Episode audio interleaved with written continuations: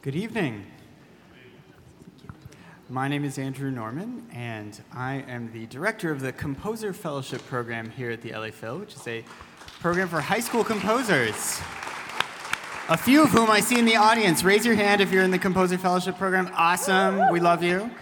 Um, yes, and I um, had the privilege of helping to organize and curate this concert, which is the first Green Umbrella concert of the LA Phil centennial season. So um, it was very exciting. And uh, what we decided to do was to commission six brand new pieces. It's my favorite kind of program because um, I actually have no idea what these composers are going to make, and therefore the burden is entirely off me to make a program that makes sense. So uh, basically, uh, a year or more ago, we selected six composers, four of whom are, are with us here, um, and let them run free with their imaginations to figure out where they would go with this concert and, and this music. Um, I should also point out that one, five of, of the world premieres you'll hear tonight are happening in the hall during the concert. The sixth is actually an installation piece, which is currently going on right now. So if you find this talk boring, you can leave and go up to the garden level and around the back to the amphitheater, the outdoor amphitheater, where Ellen Reid's sound installation is happening between now and 8 o'clock, and also at the intermission. So please do not miss that. Um, she described it a little bit to me. It's a meditation on time. Uh, there's some texts taken from the dictionary definition of time, and uh, uh, it should be incredible. So that is happening out there. Um, she is currently up there, which is why she couldn't join us here. So, for the composers, welcome. Thank you so much for being with us. I'm wondering if you could each say your name, say maybe just a few biographical pieces of information, a little bit about your musical journey, and maybe a little bit about your general practice as a, as a, as a composer. Let's start with you, Daniel. All right, hi, I'm Daniel Allas. Um, I am right now studying music composition at USC. Um, I used to be in the CFP as well, so um, exciting to be back and working here.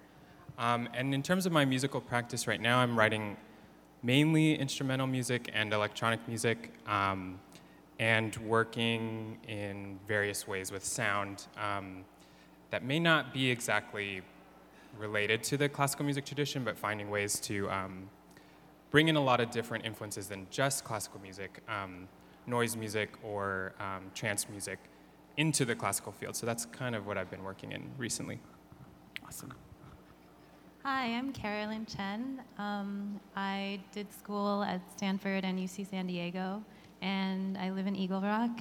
And I make music for instruments and also for objects and people moving around spaces. Um, I've done music in the supermarket and on the sidewalk and um, things with marbles recently. All right. Hi, um, I'm Tina Tallon. I am currently a graduate student at UC San Diego. Um, we have good representation up here right now. Um, although I'm currently living in Boston uh, and teaching there. Um, and my music is, it started out, a lot of, a, a lot of it was an attempt to reconcile my background actually as an engineer with my life as an artist. My undergraduate degree is actually in biological engineering. Um, and so natural processes have always been a huge part of the inspiration for many of my pieces. Um, but lately, I've been kind of using that as a diving point to explore notions of trauma um, notions of the voice and the way that the voice relates to the body and embodied cognition of sound.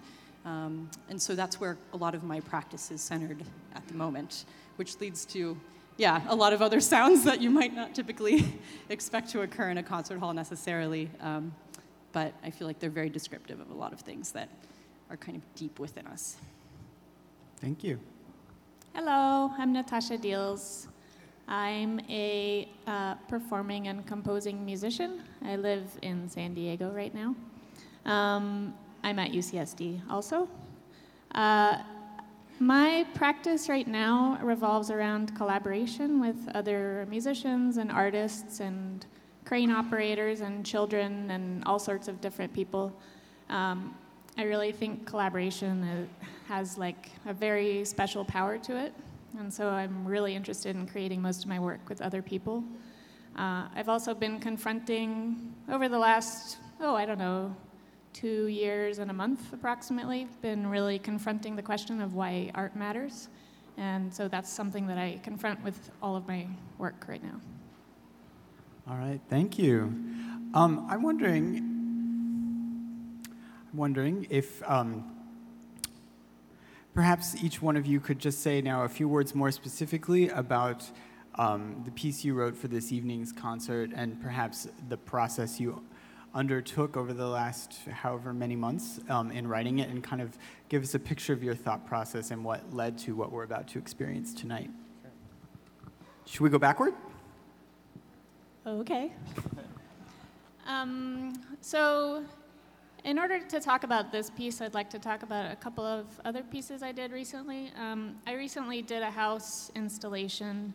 Uh, it was a performed installation where I took over a ducal mansion in Germany.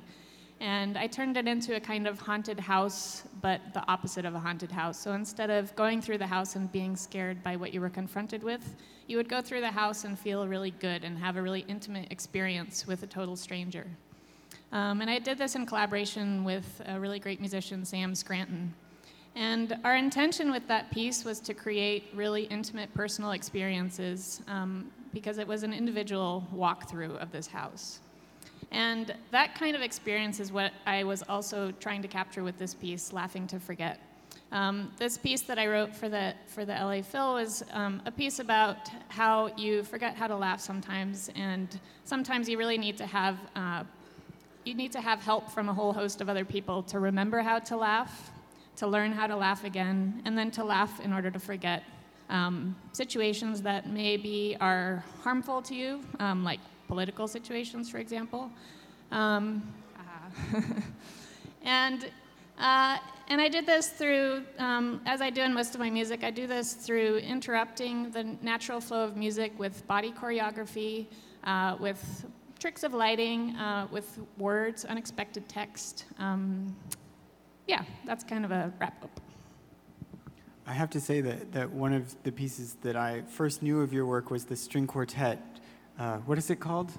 Nightmare for Jack. Nightmare ballet. for Jack for the Jack Quartet, in which this idea of utilizing the entire body of the player for um, expressive reasons it had a huge impact on me.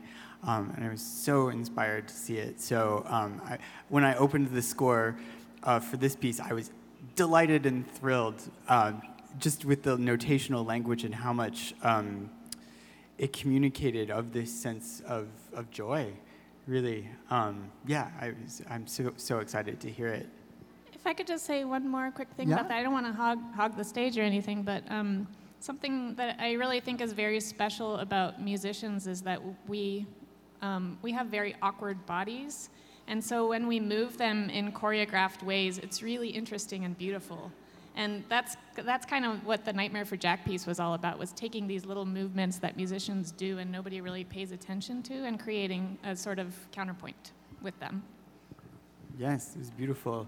All right, Tina, will you tell us a little bit about your piece? So I guess to segue from that notion of joy that you just mentioned, my piece is in some ways the antithesis of that. Um, if you're looking for something inspiring and uplifting, I'll just say my piece may not be the thing you're looking for.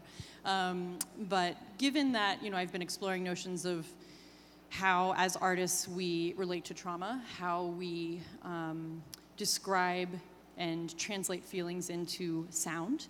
Um, that's basically the thrust and that's the underpinning of this piece. Um, and so Lately, of course, we've been dealing with a lot of issues surrounding the notions of silence and injustice um, and how power dynamics and structural organiz- just structural problems with many of these systems serve to um, serve to silence people who may not be uh, represented in the majority um, in various situations. And so, um, yeah, this piece is a way to express what it feels like to be trapped underneath of that kind of surface, that seething surface of silence, um, trying to puncture through it in various ways, um, trying to deform it and break out of it. And so there are lots of globular textures, and there's a lot of vocal work. That's also, as I said, part of my research. I'm interested in the way that instruments can imitate vocal sounds. Um, and so I use a lot of technology to help facilitate that. So I have um, various vocal samples, things that people recorded for me um, specifically for this presentation or for this performance today, um, where they share their stories. And so it may not be totally intelligible all the time, just the way that many of us trying to speak are not totally, we're not able to be intelligible based upon the way that systems serve to silence us. So if you can't always hear everything, it's more of an invitation to listen and to do more to make it a thing that can be listened to. Um, so I guess that's the inspiration for the piece there. Okay. Um, so there's a book by Rebecca Solnit called The Faraway Nearby, um, and it's a collection of essays. Some of them are personal, and some of them are more maybe nonfiction, where she talks about history or um, scientific discoveries. Um, but the, the kind of general theme r- running through the book is this idea of it sort of starts from her recounting her experience with her own mother's memory loss um, toward the end of her life and um, how that changes their relationship, and not always for the worse, um, how it kind of uncovers, it, it, allows her to see her mother in a different way um, and to kind of rethink this relationship that was at points difficult in her life. Um, but throughout the whole book, um, there's a footnote, a running footnote that lasts the entire length of the book about uh, moths that drink the tears of sleeping birds. Um, and that image was kind of the catalyst, I think, or the, the, my starting point for the piece. Um, the idea of kind of visiting something, visiting somebody when they're not awake. Um, and I, I guess she talks a lot about dreaming and the, the idea of drinking is both like giving and taking away. Um, and she talks about it, it, sort of flows very fluidly between scientific um, references and, and explanation and thinking through um, like Greek myths about um, Cupid and Psyche and how he would visit her when she was uh, at, you know, under the cover of sleep. And um, I think I was I th- thinking a lot about the way that she writes. Um, in that the subject is always constantly changing or evolving, and in a way also disappearing at the same time. So I guess the way that that comes through the piece would be I think there, there are a lot of in between sounds, um, and in general, the feeling or the atmosphere of the thing is, is sort of reaching for that moment like when you've woken up but you're not fully awake, or maybe at the other end when you're, you, you're, you have not quite fallen asleep yet, um, and everything is a little bit cobwebby. Um, and maybe, like at the end of your life, how things can wrap around toward the beginning, and becoming older can also be a way of becoming younger. Um, so, thinking about time as something kind of fluid and identity as something always shifting and changing. Um, Beautiful. All right, Daniel. Cool, yeah. Um, I feel like what's cool about even hearing everyone speak is that we get to speak to you about what we think is worth um, time, worth your time. And I think a, a, lot of what we do as composers is think about what is a worthy experience in time um, and using sound. And um, I feel like that's something that's really special about um, this period of time in composition is that we, I think we all come from very separate places, but we have these things that are really important to us and we'd like to share with you. Um, and for me, with this piece that um, I'm sharing, I, I felt like I wanted to shape this time around an idea that I've been trying to um, master or, or, sort of uh, become better at, which is um, this practice of mindfulness and meditation, um, and just having like a, a centeredness to the way that you live your life, um, and and kind of knowing you know why you're doing what you're doing, and and also um, not filling your life with things for the sake of filling them. Um, and I think often, or I shouldn't say often, but I've found there's a lot of music that seems to fill itself up with a lot of things um, that might not mean a lot, you know. And I feel like uh, I feel like a lot of us as composers now are thinking, really, what what do we want to put into the world and these deeper meanings about what the sounds mean, you know? And I think each one of us has sort of shared that in a different way. But uh, you know, in my piece, you're not going to hear a lot of sounds, or uh, you're not going to hear a lot of notes. Um, but the goal of it is to kind of try and experience each sound as its own thing and to appreciate it for what it is. In the program note I talk about, a lot of them are very unstable, and um, the the way they're performed is actually kind of hard to do, even though it sounds like it's just one note or it's just um, very quiet sounds. They're very hard to keep steady. So I think the goal with the sounds is to find um, beauty in the inconsistency of them and to find intrigue whether you feel like a bunch is happening or not. And I think that's related to just to the way that we live now. I mean, we're all on the thing in our pockets all the time, you know, and it's like so quick. Um, we have a lot at our fingertips, and yet I wonder if um, we're really uh, enjoying and appreciating things um, for what they are. So that's kind of where I'm coming from with this. And I just think it's a cool time right now because a lot of people are asking these questions of what, what are we putting out into the world of music and um, what's, worth, what's worth putting out there. Absolutely. Um, I loved what you said, Natacha, earlier of really thinking about why why we're making art and if, if there's any common thread here it's a it, what i see is a deep thoughtfulness about why we make now um, do any of you want to talk further on the, on this subject of like it's something that's been imp- important and, and on the f- forefront of my mind is how how on earth do i make anything when um, the world is filled with so many things which um, it's, it's almost like so much chaos that I can't I can't quite process how I feel about it, and um, so many things that, that make me both incredibly angry and incredibly sad.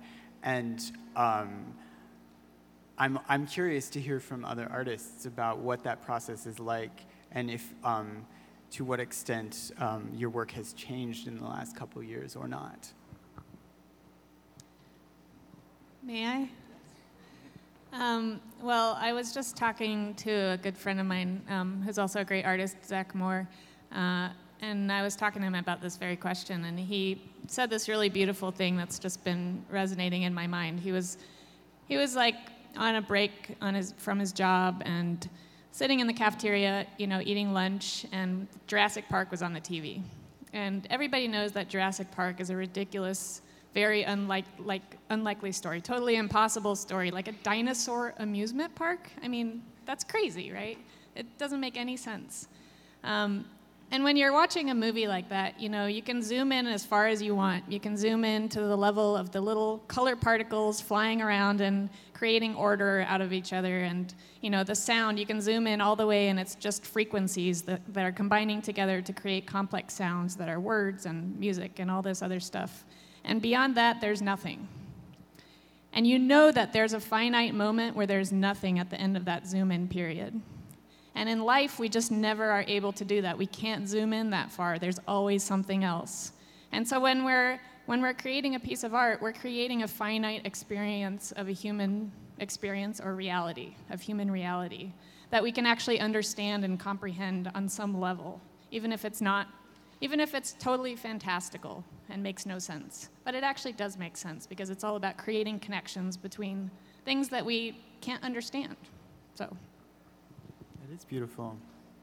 Yeah, and I think what's cool about that too is that I don't mean to speak for all of us necessarily, but I think a lot of times we write music and we want to create that experience, but we and we have an idea of what for us it means, um, but we're leaving it open in a way for people to or at least I feel like I am, to, to have this experience with themselves. And um, you might think the complete opposite of what I said earlier about my piece, and yet, you know, we all see these different particles and we make a different picture with them. And uh, I think it's exciting as a composer just to sort of create this constellation. And um, there's like some, some order to the constellation. So we, that's what we offer you is like the, the image, but that underlying thing, that thing you're, you can't zoom into, is really a personal thing that each one of us is um, having to discover every time we experience a piece of art. I think, oh, go ahead, go. I think in some ways that process of zooming in to a certain extent can be a place of refuge sometimes. I know for some of us it's very difficult to actually face the big picture. It's difficult to break that down into digestible chunks. And so being able to zoom in below that level and, and focus on something that's a little bit more manageable um, and that's a little bit more able to be controlled can sometimes be very therapeutic. Um, I know for me, for instance, you know, it, it was definitely difficult to wake up every day and work on this piece. It's an act of re-traumatization in a way. Um, and so to make that more manageable, because there are some days where you just don't have the emotional strength to actually sit and look at this thing and say, all right, I'm going to make something happen. I'm going to somehow rise above this. Um, being able to break it down into small chunks, say, all right, I'm going to sit here with a block of styrofoam. Yes, there is styrofoam in my piece. I'm going to sit here with a block of styrofoam and I'm just going to listen to the, the variety of sounds that I can get out of this. What is the story here? What is the story of this block of styrofoam that has not been told? Right? And I think in a way it's a way to build empathy, even though this is an inanimate object. It's a piece of styrofoam, right? But we tend to think about that type of sound in one way and we don't necessarily listen in for the variety um, and the very rich um, multiplicity of sounds available there. So that's kind of how I was able to get through this process. Um, I think that the act of listening in itself is a way of practicing getting at empathy. Um, and I just wanted to, I agree with everything you've all said. I wanted to talk about the, the idea of changing and how your views have changed in disaster, in the phase of disaster. I think when I was younger, I really wanted to find a way for music to save the world, um, and I didn't. um, but I tried really hard. Um, but it was just to say, I mean, I, I work in mostly classical music. You know, I, I have this many friends who do this, this kind of thing. Um, so it's a small world. Um, but I, I do think that I guess for me, it's not always an act, it doesn't feel like necessarily an act of creation out of nowhere. Um, I think it's, it's an opportunity to have time to investigate something and, and to discover something about that object of investigation. So starting with a picture or an image or a political situation in mind um, but having time to work work it out from one specific angle in a, in a very like limited format, but to have the time to sort of test it out and see what relationships would sound like, or between people, or between instruments, and how they would work together. Um, and it, I don't think it concretely changes anything, um, but the opportunity to do that is so valuable. And when when you're given this gift of attention, I think it sort of changes the spiritual quality of it also. I mean, I think just it's a real it's a really valuable thing to have all these people in one room being quiet together. It doesn't happen that often, um, and I think there's a lot of possibility in that. Um, a lot of possibility for imagination, for stirring that um, and for thinking about how small things in the world might be different. Thank you. Um, I have just one, one more question for you all, which is um, about the fact that we are here in Disney Hall uh, with musicians of the Los Angeles Philharmonic, one of the premier classical music institutions of America. And uh, what does that mean, if anything, in terms of the process of how you wrote what you wrote tonight? And was it far away from, from your normal practice? Um, was it close in? Was it, um, is this, yeah, how, how does this sense, if at all, of, of an, working within a large institution affect how you work, and also the fact that um, these musicians are, are some of the, the, best at what they do in the world, but also the, the fact that the process of making these pieces is very, very quick. We started over the weekend, we made them tonight. So, how does that uh, impact how you thought about the piece and um, what you decided to, to make for all of us? I can start. um, so I think, first of all, when we think about the context of classical music, there are hundreds of years, right, of, of repertoire that has been performed in this hall. Um, but there's a lot that we haven't heard. So again, this idea of silence, who are we not hearing from? And I think that's one of the things that the LA Philharmonic as an organization does very well, um, especially within the past two years in terms of championing voices who have not been represented historically. Um, so that's kind of one aspect that was very near and dear to my heart to have this opportunity um, to kind of break with the past. That's not to say that I don't respect the hundreds of years of tradition that you know that I am beholden to. Um, but I think that's very exciting that we're, we're hearing new voices. Um, and so that was something that was key um, in for me choosing the subject matter of what I felt I needed to address with my piece. Um, so that's kind of at the heart of it. And then there are some auxiliary considerations as well um, that were important to me. And the, that's nothing but personal trivia, um, but I actually had a piece premiered on the National Composer Intensive program two years ago um, with Andrew, and uh, Wild Up was the ensemble in residence for that. Um, and on that piece, that was the first time I experimented with styrofoam on the stage of Walt Disney Concert Hall. Um, and so I thought I would go whole hog with it this time. Um, and really get in there uh, and explore that sound more. I can see people already starting to cringe. Um, I'm like, hashtag sorry, not sorry. Um, but, but the, other, the other part of this, I think, is that when you take a classical musician who's at the top of their game and they've practiced for years and decades, really, to become the best at their instrument, and then you hand them a piece of styrofoam, right? The playing field is leveled. Um, I had the harpist today. The harp is played with a superball mallet at one point to kind of create these whale like sounds that emanate forth. And she said, you know, I think I might be the world's expert on superball mallet on the harp. This is what I should have written my dissertation on. Um, and so, yes, there's a subversive quality in that, but I think it's also great to be able to explore something new with people who are very detail oriented and extreme professionals. So they are so sensitive to sound. Um, and so it's great to say, all right, what kind of sounds can we get out of this piece of styrofoam? And they did an amazing job. Um, and I think we have a lot of great stuff to work with. Um, so that's a real treat and, and a real pleasure. I can share too. I'm into styrofoam, so I'm looking forward to it.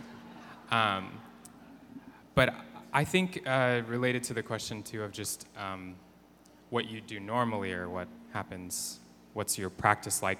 For the last two years, probably, I've really been doing more um, of the collaborative work that Natacha was talking about earlier of like one-on-one pieces. Like i write a piece for a person or i write um, for a small group of people. Um, and i feel like those have been really powerful experiences just because you you build a piece with somebody and it's um, yeah i just i think i resonate with what you were saying of just how you you get to know a person and this sort of again empathy starts building and you can create something that's really personal for that um, player. In this instance, you know, we, we know of the LA Phil, but you know, we don't know the personalities of each person in the room. And so you are writing in, I thought, I felt like a little bit of a self-conscious way because you want to you want to meet them where they're at and you want, you know, we know that they're great musicians. And at the same time, maybe we want to say something that they're not used to doing. And um, just finding the balance between being respectful to that, but then also um, not compromising in what you want to say and what is worth it to you to write. Um, so for this piece, I felt like I, um, I tried to, to give uh, as much as I could to the people who were playing it, but there's a point at which the piece starts to tell you what it needs. Like, if it is this quiet, silent piece, then there's not going to be a lot of notes. And even though it's a solo, it's not going to be virtuosic. And um, there's a different type of virtuosity, maybe, that needs to happen when you're holding a note for four minutes, you know? And that's a different physicality to the playing that is virtuosic, but it's not uh, the typical way you'd write. So.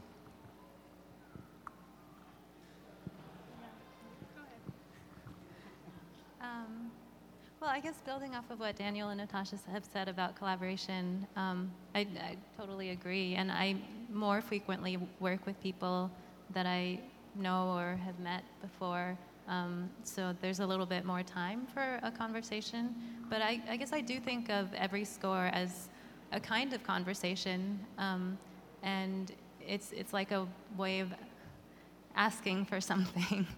Um, and you know, I guess if, I'm on the phone with my mom, I sound different than if I'm calling a friend. Um, so I, I, do feel like there's rooms for that. There's room in my aesthetic for different kinds of language um, and like different vocabulary. And so I happen to love like really old music. I mean, I love Bruckner and Schubert and Brahms, and I, I played in youth symphony. So I I think of this music as also being in conversation with all those people in addition to, I mean, there's no literal styrofoam in my piece. but, but I like to think that it could be uh, like in conversation um, with these things. So I'd, I'd say, yeah, I, I, think the challenge for me personally was really in thinking about this idea of virtuosity, um, which a lot of my music, um, it, it is not that virtuosic. Um, so, and since it was specifically supposed to be a concerto, that was like really a, a stretch that um, I had to kind of think about what, what the idea of um, a spotlight would be and for, for an instrument and how they would relate to a group. Uh, yeah, what, what the idea of a spotlight would be like now.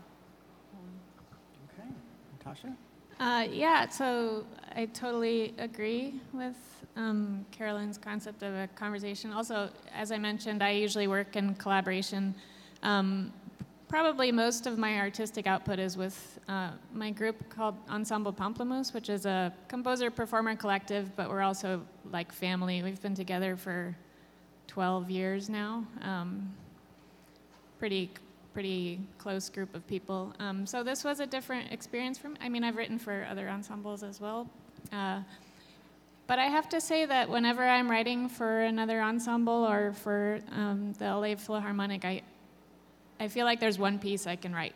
It's I don't I don't feel like I have a a choice. um, there's there's one thing that that comes out, and that's that's what that's what happens for me. Um, but I have to say that what I was especially excited about with this particular experience is that I don't know almost any of you, and I'm really excited to meet you and talk to you and tell you about my dearest collaborators and my friends, and hopefully you'll go like check out their music and fall in love with them the way that I have. And that's the thing that I was really excited about for this experience.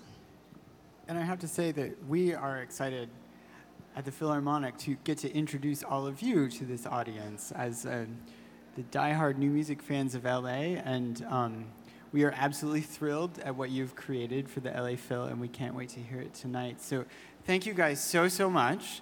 Thank you, audience, for being here. And before you forget, go check out Ellen Reid's sound installation either now or at the intermission. Thank you so much.